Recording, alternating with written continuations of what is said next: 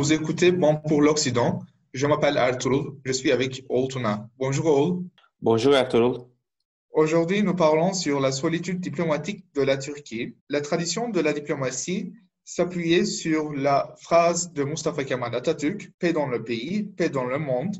Mais après l'arrivée en pouvoir d'AKP, le gouvernement de Recep Tayyip Erdogan, on voit qu'un changement en politique étrangère pour la Turquie. On peut dire que ça a devenu beaucoup plus idéologique et la Turquie a commencé à s'engager les conflits arabes, les conflits internes des pays voisins, est finalement devenu pas à pas isolé dans sa région et dans le monde entier.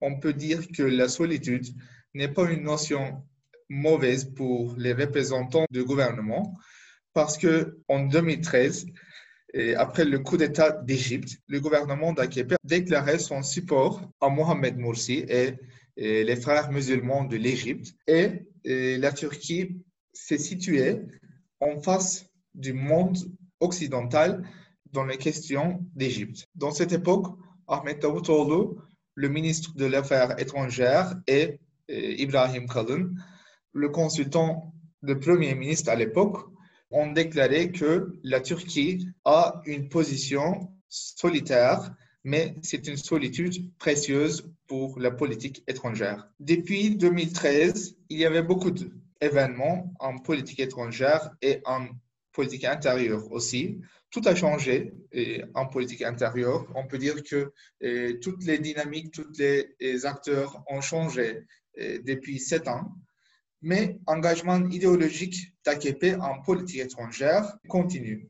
Aujourd'hui, on discute la solitude diplomatique de la Turquie, surtout en Méditerranée orientale, parce qu'on peut dire que Turquie est en face d'une grande coalition dans cette région et dans ce conflit. Tu as bien résumé euh, le changement politique étranger de la Turquie à.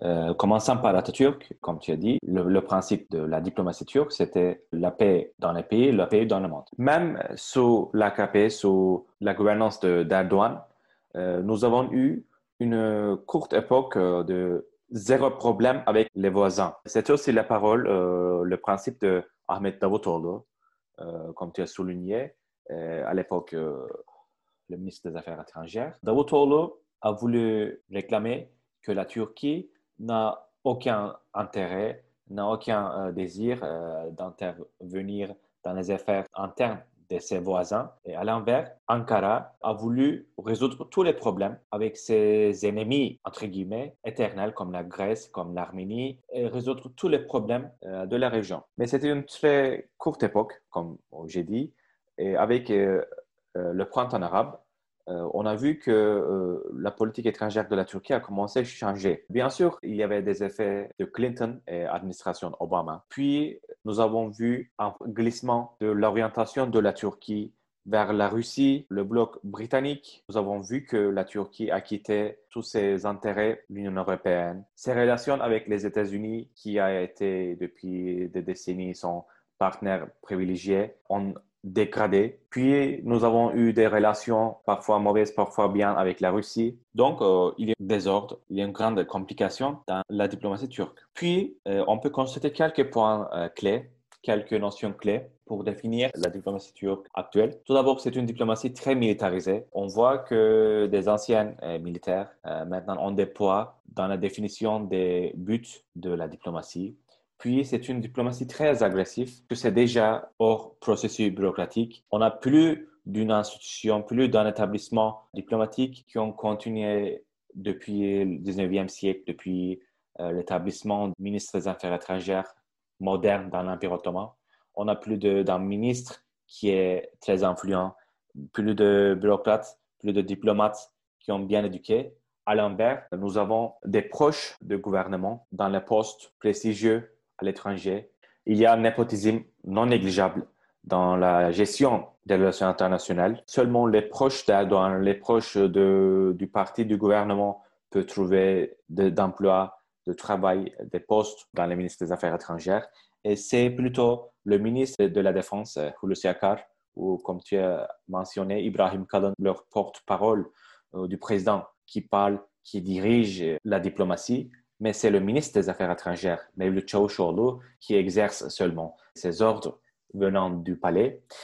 Et finalement, c'est une diplomatie très contradictoire. La Turquie d'Erdogan réclame qu'elle a des principes, qu'elle a respect aux droits humains, à l'état de droit, à la démocratie. Comme tu as dit, depuis 2013, on ne reconnaît pas Abdel Fattah el-Sisi, mais il y a quelques semaines, le ministre des Affaires étrangères, Çavuşoğlu, a accueilli par les putschistes de Mali, car euh, ça sert aux intérêts du gouvernement d'Erdogan. Finalement, euh, tous ces points clés, caractéristiques de la diplomatie turque, ont contribué à l'isolement de la Turquie au terme diplomatique, au terme politique. Euh, nous avons plus d'alliés, euh, tout d'abord dans la région. Nous sommes en conflit avec nos alliés de l'OTAN, comme la Grèce et comme la France.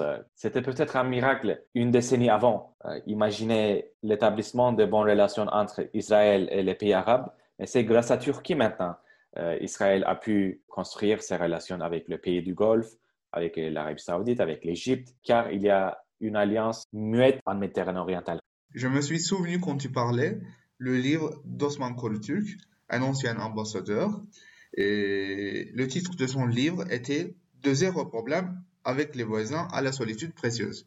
Et en fait, ça résume la transformation sous les gouvernements d'AKP parce que zéro problème avec les voisins était le slogan inventé par Ahmed Daoud pour les premiers gouvernements d'AKP, mais puis, notamment le printemps arabe, est devenu une rupture pour la politique étrangère d'AKP et, ils ont commencé à s'engager les conflits internes des pays arabes.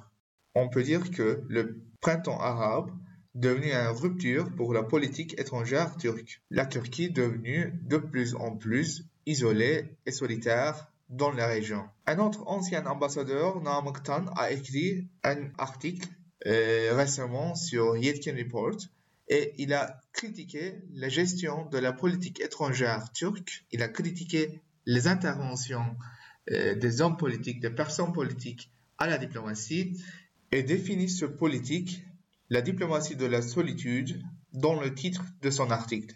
Et il a indiqué aussi le voyage de la diplomatie turque de zéro problème avec les voisins à la solitude est totalement lié à la politique intérieure. Je crois que c'est le plus important déterminant de la diplomatie turque.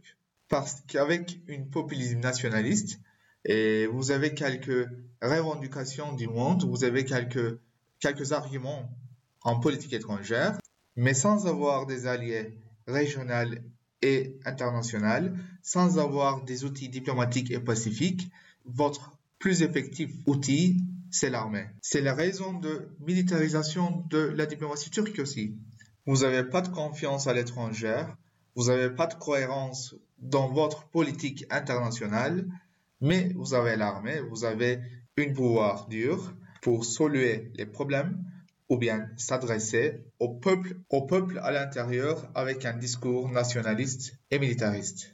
Et pour en finir, je veux aussi faire référence euh, au dernier discours de Joseph Borrell, le haut représentant de l'Union européenne pour les affaires étrangères. Il a averti ses collègues que la Turquie est en voie, est en recherche de refonder son empire comme la Russie et la Chine. Et il a aussi souligné que la Turquie et l'Union européenne sont maintenant dans un point tournant pour euh, décider le futur de leurs relations. Je pense qu'il faut aussi noter ce dernier euh, rencontre avec Çavuşoğlu et Borrell. Nous voyons que cet isolement, cette solitude de la Turquie ne servent pas aux intérêts de la Turquie, du, peuple turc. Commençant par Ankara, tous les acteurs politiques doivent recommencer à résoudre tous les problèmes dans le cadre diplomatique, dans le cadre pacifique, car euh, c'est peut-être la dernière voie exit pour la diplomatie turque, car elle a déjà euh, le dos au mur.